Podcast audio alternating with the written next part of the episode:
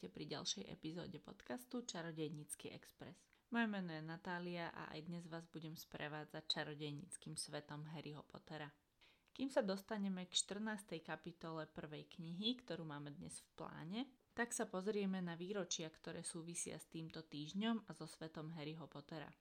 Tento týždeň to budú všetky výročia, ktoré sa týkajú hercov, ktorí sa objavili vo filmoch o Harry Potterovi. Ako prvé výročie tu máme 14. apríl 1940, kedy sa narodila herečka Julie Christie. Herečka Julie Christie si zahrala vo filmoch o Harry Potterovi Madame Rosmertu a táto herečka oslavuje tento rok neuveriteľných 82 rokov. 14. apríla sa narodil aj herec Arthur Bowen a vo filme si zahral Harryho syna Albusa Severusa Pottera. Tento rok teda Arthur Bowen oslavuje svoje 24. narodeniny. 15. apríla sa narodili dve herečky, ktoré zdieľajú rovnaké krsné meno Emma. Ako prvá v roku 1959 Emma Thompson, ktorá si zahrala vo filmoch Sibylu Trilóniovú učiteľku veštenia. Emma Thompson oslavuje tento rok 63. narodeniny. Takisto 15. apríla Tentokrát v roku 1990 sa narodila herečka Emma Watson, ktorá si zahrala Hermionu Grangerovú a tento rok oslavuje 32. narodeniny. Máme tu aj jedno smutné výročie a to 16. apríl 2021, kedy zomrela herečka Helen McCrory, ktorá si zahrala vo filmoch Narcisu Malfoyovú. Táto herečka bohužiaľ pred rokom zomrela na rakovinu. 17. apríla 1942 sa narodil herec David Bradley, ktorého z filmov o Harry Potterovi poznáme ako predstaviteľa školníka Argusa Filča. David Bradley oslavuje tento rok 80. narodeniny. A teraz už 14. kapitola z knihy Harry Potter a kameň mudrcov, ktorá má názov Norbert, norský ostnáč. Na ilustrácii k tejto kapitole vidíme to, čo je v názve, čiže Norberta, norského ostnáča. Podľa knihy Fantastické zvery a ich výskyt by norský ostnáč mal vyzerať podobne ako uhorský chvostorožec, ktorý je v knihe opísaný ako drak, ktorý sa podobá na jaštericu. Na tejto ilustrácii sa mi ale norský ostnáč podobá skôr na krokodíla ako na jaštericu, kvôli tej dlhej papuli, ale tu má podľa opisu aj norský ostnač, takže možno som si iba zle predstavovala tohto draka. Táto kapitola, o ktorej sa budeme rozprávať dnes, sa odohráva počas veľkonočných prázdnin, takže sa to hodí aj k aktuálnemu ročnému obdobiu. Poslednú kapitolu sme ukončili tým, že Snape Quirrella zrejme zlomí o týždeň a dostane sa tak ku kameňu mudrcov. Zjavne sa Harry, Ron a Hermiona prerátali pri hodnotení Quirrella, pretože sa im zdá, že Quirrell ešte stále odoláva Snapeovmu nátlaku a že kameň je stále v bezpečí. Aby sa o tom uistili, tak chodia počúvať na chodbu na tretie poschodie, či chlpačik stále stráži padacie dvere a zdá sa, že všetko je v poriadku a že chlpačik je stále za dverami a kameň mudrcov je v bezpečí. Aby Harry, Ron a Hermiona lepšie ochránili kameň, tak sa snažia nejako podporovať Quirrella a podporujú ho tak, že Harry vždy, keď ho stretne, tak sa na ňo povzbudivo usmeje a Ron sa snaží presviečať ostatných, aby sa mu nesmieli za to, že sa zakoktáva. Zaujímalo by ma, čo si o tomto všetkom myslel Quirrell, keď zrazu Harry Potter eh, sa začal na ňo usmievať z ničoho nič a začali byť na ňo zrejme asi aj s Ronom milší, možno aj s Hermionou. Neviem, či vedel, že podozrievajú Snape'a, alebo čo si myslel o tejto náhlej náklodnosti k nemu od svojich študentov. Každopádne my vieme, že ten, kto deptal Quirrella, nebol Snape, ale Voldemort, takže podpora od Harryho Pottera neviem, či mu pomáhala, možno práve áno, ale každopádne asi to Quirrellovi bolo celkom zvláštne. Kým Harry a Ron sa boja o kameň mudrcov a snažia sa aspoň nejako morálne podporiť Quirrella, tak Hermiona má svoje vlastné problémy a začala sa pripravovať na záverečné skúšky svojho prvého ročníka na Rockforte. Do skúšok podľa Harryho Arona zostáva ešte 10 týždňov A Hermiona si už teraz robí rozpis toho, kedy sa čo bude učiť, kedy bude čo opakovať a do toho istého nutí aj Harryho a Rona. Tu by som chcela povedať, že našťastie pre Hermionu sa na konci štvrtej knihy Voldemort vrátil k moci a ona mala iné starosti, ako riešiť učenie, lebo s takýmto prístupom by sa asi v piatej knihe počas VČU zbláznila. Našťastie v piatej knihe už ale musí riešiť to, že sa vrátil temný pán a učenie už pre ňu prestáva byť až také dôležité. Trošku si do 5. ročníka Hermiona upratala priority. Podľa mňa aj v tom pomohol tretí ročník, kde to s učením naozaj prehnala a potom sa to dostalo na nejakú rozumnú mieru.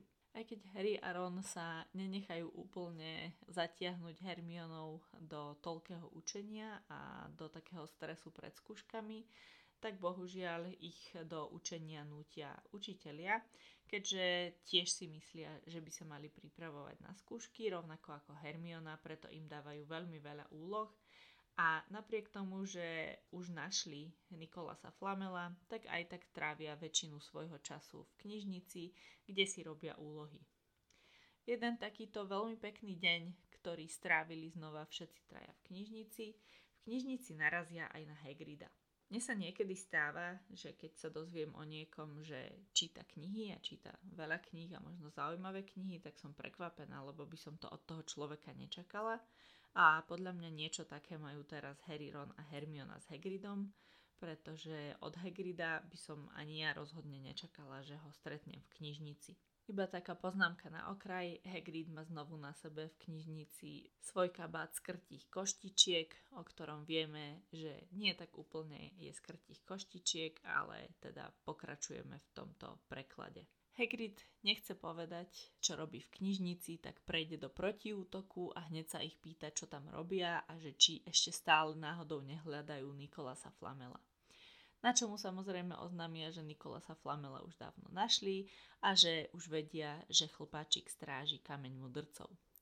Hagrid ich znova zahriakne, aby to nerozoberali v škole, že o tom nemajú vôbec čo vedieť a že budú si všetci myslieť určite, že im to povedal Hagrid. Znova pri tejto scéne musím povedať, že sú veľmi nepríjemní a veľmi necitliví k Hagridovi, lebo naozaj Hagrid z toho môže mať veľké problémy, že im povedal o kameni mudrcov, respektíve im niečo naznačil, čo im napomohlo zistiť, čo je kameň mudrcov a že sa nachádza na Rockforte.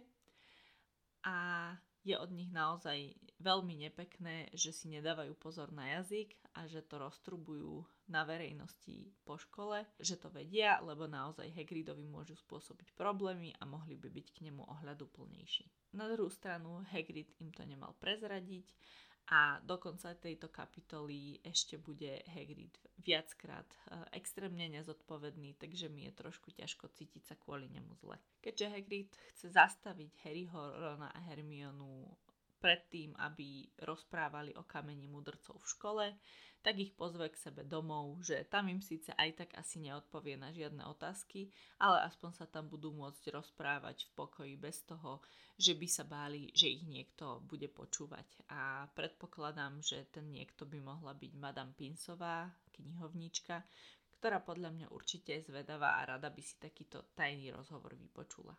Keď Hagrid odíde z knižnice a dohodnú sa teda, že prídu neskôr za ním, tak samozrejme Harry, Ron a Hermiona zistujú, čo si pozeral a prečo vlastne bol v knižnici. Lebo sú zvedavci a znova musia pchať nos do vecí, do ktorých ich vôbec nič nie je. Hovorím síce, že sú otravní a drzí, ale ja by som bola asi tiež zvedavá a tiež by som chcela vedieť, čo si Hagrid pozeral a asi by som to tiež išla zisťovať, tak ako to išiel zisťovať Ron. Ron sa teda ide pozrieť, v ktorom oddelení bol ale nepríde iba s informáciou o oddelení, ale príde aj s konkrétnymi knihami. Podľa mňa, keby iba našiel uličku, v ktorej bol Hagrid, tak e, určite celá ulička nebude o drakoch, ale bude aj o iných fantastických zvieratách, čo by asi nebolo prekvapujúce v prípade Hagrida. Ron ale príde s konkrétnymi knihami, ktoré si Hagrid pozeral, takže som si to predstavila tak, že Hagrid si vybral nejaké knihy a čítal si ich tam za nejakým stolom, ktorý je určený na študovanie kníh v knižnici a tam ich nechal položené a nevrátil ich do políc. Podľa mňa toto je politika Irmy Pinsovej, že keď si študenti alebo teda hociakí návštevníci knižnice prídu pozrieť nejaké knihy, tak e, im neverí, že by ich dali na správne miesto, takže má pravidlo, že keď si ich vyberú a pozerajú, tak ich majú nechať na stole a ona si ich potom uprace, lebo ona určite najlepšie vie, kam patria a ostatní by jej v tom iba urobili neporiadok. Jedna z kníh, ktorú Ron prinesie ako knihu, ktorú si Hagrid pozeral, je kniha Druhý drakov vo Veľkej Británii a Írsku a toto je asi veľmi tenká kniha, lebo pokiaľ vieme zo všetkých ostatných zdrojov a hlavne z knihy Fantastické zvery a ich výskyt, tak druhý drakov vo Veľkej Británii a Írsku sú presne dva, a to veľšský zelený a hebridský čierny.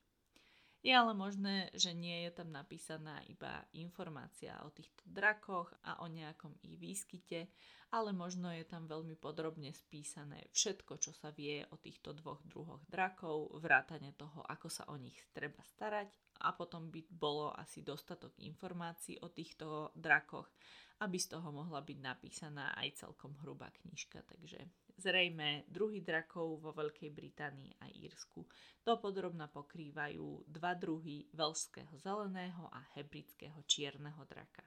Harry hovorí Ronovi a Hermione, že Hagrid by veľmi chcel draka, že mu o tom hovoril hneď v prvý deň, ako sa stretli, na čo dosť prekvapivo zareaguje tentokrát Ron s encyklopedickou informáciou o tom, že chov drakov je vo Veľkej Británii zakázaný a že tento zákaz platí od roku 1709. Asi by sme skôr čakali, že s takto presnou informáciou príde Hermiona, avšak tu máme túto informáciu od Rona a Ron síce v knihách veľakrát oboznámi Harryho a Hermionu s informáciami, ktoré on ako čarodejník vie od malička a pre nich ako deti, ktoré vyrastali v muklovských rodinách, sú tieto informácie nové. Avšak e, tu je prekvapivé to, že Ron vedel presný rok a vedel aj dôvody, prečo sú draky zakázané a teda, že sú príliš uh, veľké na to, aby sa dali ľahko skryť pred muklami a taktiež, že nie sú skrotiteľné, takže je veľmi nebezpečné chovať draky. Tu je to ale pekný odkaz na fakt, že Ronov starší brat Charlie pracuje s drakmi mojej predstave Ron obdivne vzhliada najmä k svojim dvom najstarším bratom, a k Billovi a Charliemu. Takže si viem predstaviť, že Charlie ešte keď býval doma, respektíve keď chodil na prázdniny z Rockfortu a už sa zaujímal o draky, tak asi o nich doma rozprával. A Ron ako o 7 rokov mladší brat Charlieho určite vysel na každom slove, čo mu jeho starší brat hovoril, takže si zapamätal aj veľmi konkrétne fakty o drakoch. Takže mi sa to tam veľmi hodí, že Ron presne vedel túto informáciu a úplne si viem predstaviť, ako ju mal od Charlieho a že celé detstvo strávil v podstate pozorným počúvaním Charlieho, keď rozprával o drakoch. Z knižnice idú Harry, Ron a Hermiona za Hagridom, tak ako sa dohodli a chcú sa ho popýtať ešte na pár vecí ohľadom kameňa mudrcov. Hagrid ich privítá a ponúkne ich chlebičkami s lasičím mesom. Po anglicky to boli v origináli stout sandwiches, čo v preklade znamená sandviče s mesom z hranostaja, teda konkrétny druh lasice. A samozrejme Harry, Ron a Hermiona tieto chlebičky s poďakovaním odmietnú a špeciálne pre Rona servírovať chlebičky s lasičím mesom bolo asi dosť kruté, keďže lasica je prakticky maskotom jeho rodiny, keďže sú Weasleyovci a Weasel je lasica a takisto patronus jeho otca, pana Weasleyho, je lasica. Harry, Ron a Hermiona sa Hagrida pýtajú, kto alebo čo okrem chlpačíka ešte stráži kameň mudrcov a Hagrid im to samozrejme nechce povedať, lebo už aj tak vyzradil dosť. Na to sa snaží Hermiona lacnými trikmi z Hagrida túto informáciu vymámiť a podarí sa jej to. Hermiona sa teda zalieča Hagridovi a hovorí mu, že si nevie predstaviť, komu by ešte Dumbledore mohol okrem neho veriť a že určite Hagrid túto informáciu má, lebo Dumbledore mu hovorí všetko, lebo mu tak veľmi dôveruje. A samozrejme Hagrid sa nechá ľahko obalamutiť a vysvetlí im, že okrem chlpačíka strážia kameň mudrcov aj kúzla od učiteľov a všetky mená učiteľov, ktorí strážia kameň mudrcov im aj vymenuje. A je to teda profesorka Sproutová, profesor Flitwick, profesorka McGonagallová, profesor Snape, profesor Quirrell a profesor Dumbledore. Harry, Ron a Hermiona sa nepotešia, že Snape je súčasťou eh, skupiny, ktorá stráži kameň mudrcov, pretože podľa nich to znamená, že nebude ťažké pre Snape zistiť, ako je strážený kameň mudrcov od ostatných učiteľov, očividne okrem Quirrella. A jediné, čo teraz stojí v ceste medzi Snapeom a kameňou mudrcov, je teda ešte stále vzdorujúci Quirrell a samozrejme Hagridov chlpáčik. Hagrid ich uistí, že okrem neho a Dumbledora vôbec nikto nevie, ako sa dá prejsť okolo chlpáčika. A keďže ešte stále chlpáčik je za dverami, tak usúdia, že asi je zatiaľ kameň mudrcov v bezpečí a keď sa teda upokoja ohľadom kameňa mudrcov, tak si začnú všímať, čo sa deje okolo nich trošku viac a všimnú si, že napriek tomu, že je už jarný pomerne teplý deň, tak v Hagridovom dome sú zatiahnuté všetky závesy a v kozube horí obrovský oheň. Keď chcú, aby Hagrid otvoril okno, tento veľmi rýchlo zavrhne a pozrie sa do ohňa a ostatní sa tam pozrú samozrejme tiež a uvidia, že v ohni je veľké čierne vajce, ktoré samozrejme spoznajú ako dračie vajce. Harry, Ron a Hermiona sú patrične šokovaní, pričom Ron komentuje, že to vajce muselo stať celý majetok. Ja som sa snažila zistiť, koľko by mohlo také dračie vajce stáť. Na žiadnych fórach, ktoré sa týkajú Harryho Pottera, som k ničomu podobnému nedošla. Tak som sa pozerala, ako je to v muklovskom svete. Pozerala som sa teda, čo stoja ohrozené živočíchy a teda živočíchy, s ktorými sa nesmie obchodovať v našom muklovskom svete. Chcela som vybrať niečo, čo je dostatočne veľké, aby to bolo porovnateľné s drakom. Nechcela som si vybrať slona, keďže slony majú aj všade možne v cirkusoch a nezdalo sa mi to ako dosť špeciálne. Tak som sa pozerala na jeden z najohrozenejších druhov na svete a to na čierneho nosorožca. Čierne nosorožce sú na pokraji vyhynutia a je veľmi vzácný ich roh ale nenašla som, že by sa dal nejaký čierny nosorožec kúpiť. Našla som ale, za koľko by sa dal kúpiť jeho roh, respektíve cenu za kilo tohto rohu. A iba rohy, ktoré má nosorožec 2 a spolu by v priemere vážili asi 5 kg, by stáli asi 300 tisíc dolárov. Takže 300 tisíc dolárov iba za rohy a zrejme aj ten zvyšok zvieraťa by niečo stál, takže môžeme to zaokrúhliť podľa mňa na takého pol milióna minimálne za čierneho nosorožca. Takže ak by vajce draka a konkrétne norského ostnáča, ktorý je celkom vzácný, bolo aspoň približne rovnako drahé ako čierny nosorožec, tak Ron vôbec nepreháňa, že by to stalo celý majetok a stalo by to niekoľkonásobne viac, ako by vôbec mohol byť Hagridov majetok. Aj keď Hagrid teda peniaze asi má, k tomu sú rôzne teórie, k tomu sa dostaneme možno niekedy na budúce. Každopádne Hagrid celý život zarába a nemá takmer žiadne životné náklady, okrem občasných výletov do pubov v Rockville a v Londýne takže zrejme Hagrid má nejaké peniaze našetrené. Každopádne za toto vajce nemusel Hagrid platiť, pretože ho vyhral v kartách. Vajce teda Hagrida nič nestálo, pretože deň predtým si zašiel do krčmy v Rockville, kde stretol neznámeho cudzinca, ktorý bol celý čas v kapucni, takže ani nevie, ako vyzerá. Ale teda v kartách sa mu podarilo vyhrať dračie vajce. Čo ale bude drahé, je starať sa o tohto draka po tom, čo sa narodí alebo vyliahne, pretože podľa knihy, ktorú si Hagrid požičal z knižnice o chove drakov, musí mláďa draka každých 30 minút nakrmiť kýblom koniaku so slepačou krvou. A toto znie ako veľmi drahý špás. Ešte celkom zábavné, že Hagrid hovorí, že tá kniha, ktorú si požičal z knižnice, ktorá hovorí o tom, ako chovať draky, je už síce trochu staršia, ale stále použiteľná a zrejme teda je tá kniha staršia ako z roku 1709, kedy chov drakov bol zakázaný, takže je naozaj už dosť stará tá kniha.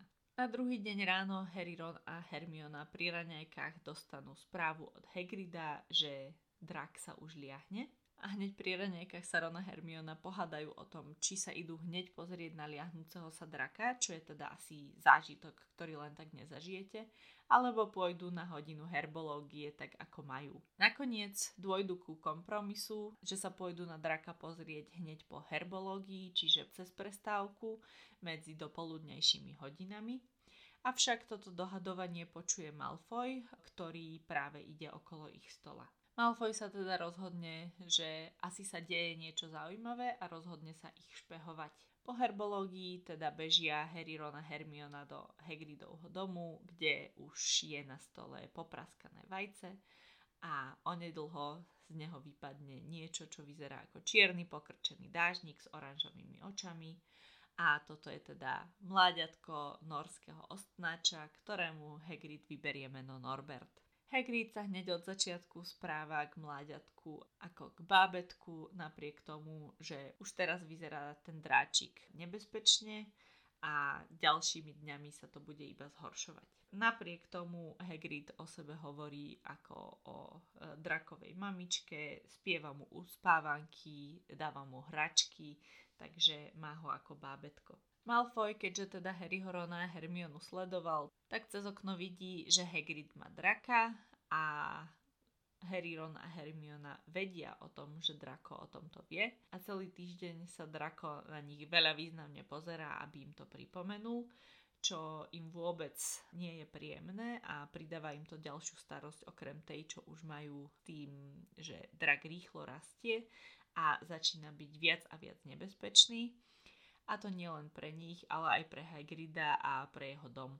Keďže už po mesiaci norské ostnáče e, šľahajú oheň, čo je oveľa skôr ako pri iných druhoch drakov a Hagrid býva v drevenom dome, čo nie je šťastná kombinácia. Harry dostane nápad, že najlepší spôsob, ako sa draka zbaviť, je poslať ho Charliemu do Rumunska – Ronov brat Charlie teda v Rumunsku študuje draky a určite sa bude vedieť o Norberta postarať, až kým Norbert nebude dosť veľký a dosť silný, aby ho mohli vypustiť do voľnej prírody. Hagrid sa síce nechce draka vzdať, ale je ochotný poslať ho Charliemu, pretože Charlie ho si pamätá z jeho školských čias a Hagrid si pamätá, že Charlie má veľmi rád zvieratá, takže dôveruje Charliemu, že by sa asi vedel o draka postarať. Ron napíše Charliemu a Charlie súhlasí a vysvetľuje Ronovi, že môžu Norberta vyzdvihnúť jeho kamaráti, ktorí za ním letia do Rumunska na návštevu. A na jednej strane je to teda zaujímavé, že idú do Rumunska na metlách, čo je teda dosť ďaleko, ale predstavujem si to tak, že Charlie je celkom taký divoch a asi má aj celkom hustých kamarátov, takže toto je niečo ako motorkársky road trip čarodejnícka verzia. Takže keby som ja šla napríklad do Rumunska, tak by som asi šla nejakým pohodlnejším spôsobom, najskôr lietadlom, ale viem si predstaviť, že niekto by šiel do Rumunska aj na motorke alebo nejakým vanom a zobral by tú cestu ako dobrodružstvo a toto sú podľa mňa aj tí Charlieho kamaráti, že to tak berú, preto idú na metlách. Takže s týmto by som až tak problém nemala. Trošku problém mám, že odkiaľ letia Charlieho kamaráti, keď Severné Škótsko majú po ceste do Rumunska, asi si museli urobiť odbočku, asi je nepravdepodobné, že by boli ešte zo severnejšieho Škótska ako je Rockford ale nie je to vylúčené zase. Je to možné, že títo divokí Charlieho kamaráti sú niekde z úplného severu Škótska. Keďže vlastníctvo draka je nelegálne, tak e, ani jeho preprava nie je dovolená a preto títo Charlieho kamaráti musia potajomky a potme zobrať draka od Harryho, Rona a Hermiony. Takže sa dohodnú, že donesú draka na najvyššiu väžu Rockfordského hradu, čiže na astronomickú väžu, v sobotu o polnoci.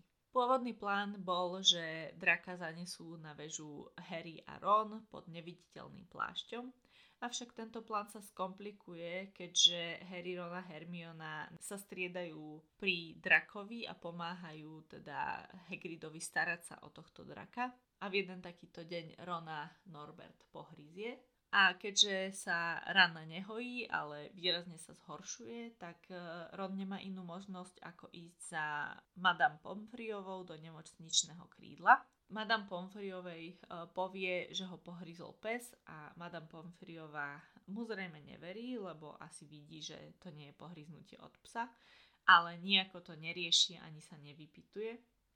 Toto je podľa mňa perfektné na školskej nejakej zdravotnej sestre, alebo neviem, aký je presne titul Madame Pomfriovej.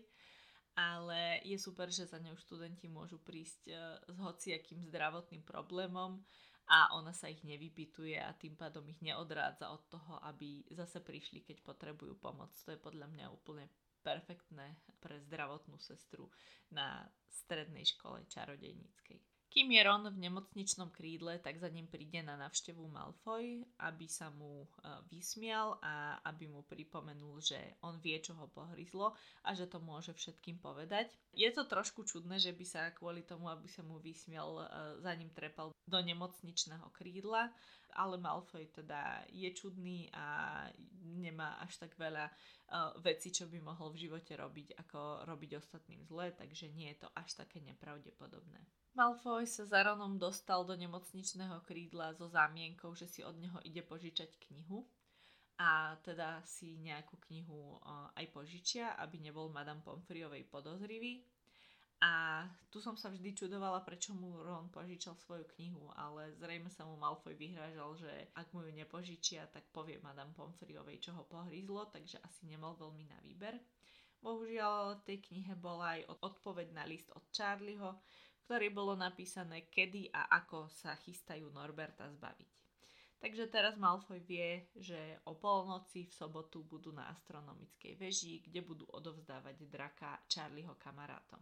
Keďže sobota sa blíži a už by bolo neskoro dohadovať nový plán s Charliem a samozrejme tí jeho kamaráti, ktorí idú na metlech do Rumunska, sú príležitosť, ktorá sa nebude asi úplne opakovať a oni sa čo najskôr musia zbaviť Norberta, tak sa rozhodnú, že risknú pôvodný plán a že pod neviditeľným plášťom, o ktorom Malfoy nevie, zanesú draka do veže.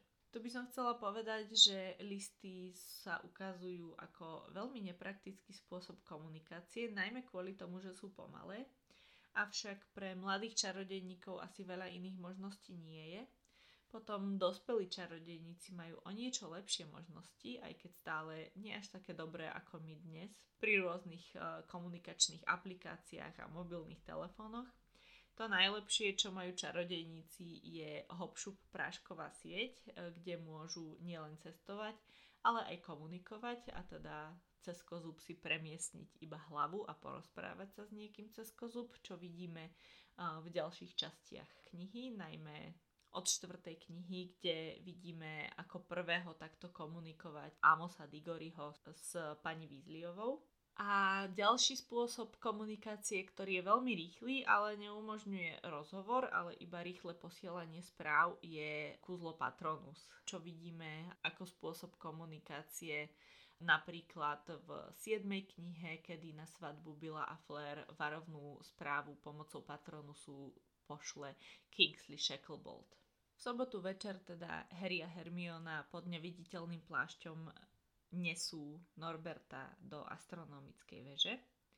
A tu som sa znova pohoršila nad Hagridom, že prečo si tam Norberta neodniesol sám, lebo by to bolo pre ňoho oveľa jednoduchšie, keďže je veľký a unesie ťažké veci oveľa lepšie ako dvaja tínedžeri. Ale zrejme Hagrid, eh, keďže je moták, tak e, by to nejako pokazil a nejako sa prezradil.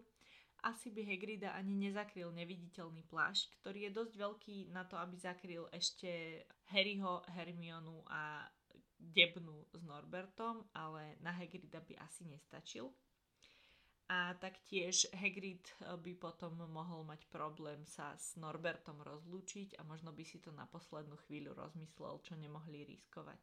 Takže asi dobre, že to spravili Harry a Hermiona a nenechali to na Hagrida, aj keď trošku ma rozčuduje, že musia riešiť veci, čo on spôsobil a dostať sa kvôli tomu do problémov. Po ceste pod neviditeľným plášťom stretnú profesorku McGonagallovú a Malfoja a v tejto scéne sú dve veci, čo sa mi vôbec nehodia k profesorke McGonagallovej a to, že profesorka McGonagallová držala Malfoja za ucho a bola v pestrofarebnom župane. Tie dve veci, čo mi nesedia, je teda, že by držala Malfoja za ucho a pestrofarebný župan. Pestrofarebný župan sa vyriešil prekladom, pretože v anglickom origináli má na sebe tartanový župan čo je teda typický škótsky vzor a to sa k profesorke McGonagallovej oveľa viac hodí ako pestrofarebný župan, čo som si predstavila ako e, nejakú saténovú e, dúhovanú robu, čo teda mi k nej vôbec nesedelo.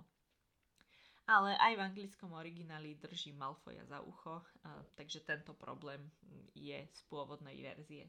McGonagallová strhne Malfojovi 20 bodov za to, že sa po nociach túla po škole a napriek tomu, že Malfoy jej vysvetľuje, že čoskoro sa objaví Harry aj s drakom, tak neverí a okrem strhnutia bodov sa mu vyhráža aj tým, že ho požaluje profesorovi Snapeovi. Toto je inak e, veľmi zaujímavá kapitola, keď hovorím o drakovi a aj Draco Malfoy je drako, ale dúfam, že to nebude veľmi metúce. Myslím, že je to vo väčšine prípadov celkom jasné, o ktorom drakovi hovorím. Harry a Hermiona sa dostanú do veže, úspešne odovzdajú Norberta Charlieho kamarátom, a po ceste naspäť sa tešia, ako sa im to všetko podarilo, že Malfoja McGonagallova potrestala, im sa nič nestalo, zbavili sa Norberta, avšak zabudli si v celej tej eufórii na vrchu veže neviditeľný plášť.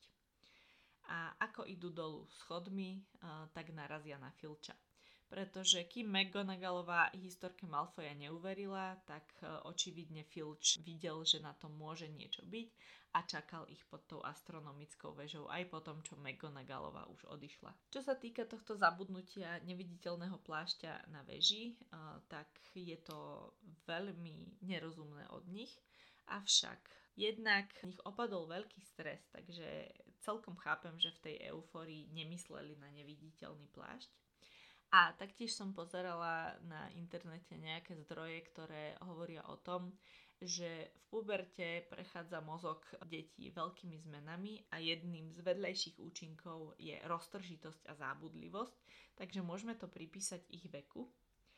Avšak naozaj by si podľa mňa mali na ten plášť dávať väčší pozor, respektíve hlavne Harry. Je to pokiaľ Harry vie jediná vec, čo má po svojom otcovi, okrem toho, ako vyzerá, teda okrem fyzického vzhľadu, je to jediné, čo zdedil po svojom otcovi, takže to je dosť dobrý dôvod dávať si na to pozor. Taktiež neviditeľný plášť je dosť vzácny, takže druhý dobrý dôvod dávať si naň pozor. A tretí dobrý dôvod, prečo si na plášť dávať pozor, aj keď o tomto ešte Harry, Ron a Hermiona nevedia, je to, že plášť je jeden z darov smrti, takže je ešte oveľa, oveľa vzácnejší, ako si uvedomujú. Zabudnutým plášťom a prichytením od Filča končí táto kapitola a tým končí aj dnešná časť podcastu. Dúfam, že po bonusovej epizóde ste si užili návrat znova k prvej knihe Harryho Pottera. Blížime sa s touto knihou už do finále a čakajú nás e, udalosťami nabité kapitoly, ktoré budú už iba tri do konca tejto knihy. A potom sa môžete tešiť znova na nejaké bonusové epizódy, na filmovú epizódu o filme Harry Potter a Kameň mudrcov a potom už sa vrhneme na druhú knihu Harry Potter a tajomná komnata. Ako vždy, ďakujem, že ste si vypočuli tento podcast až do konca a ak sa vám tento podcast páči, budem vďačná, ak ho budete zdieľať aj so svojimi známymi. A ja vám teda prajem príjemný víkend. Ahojte.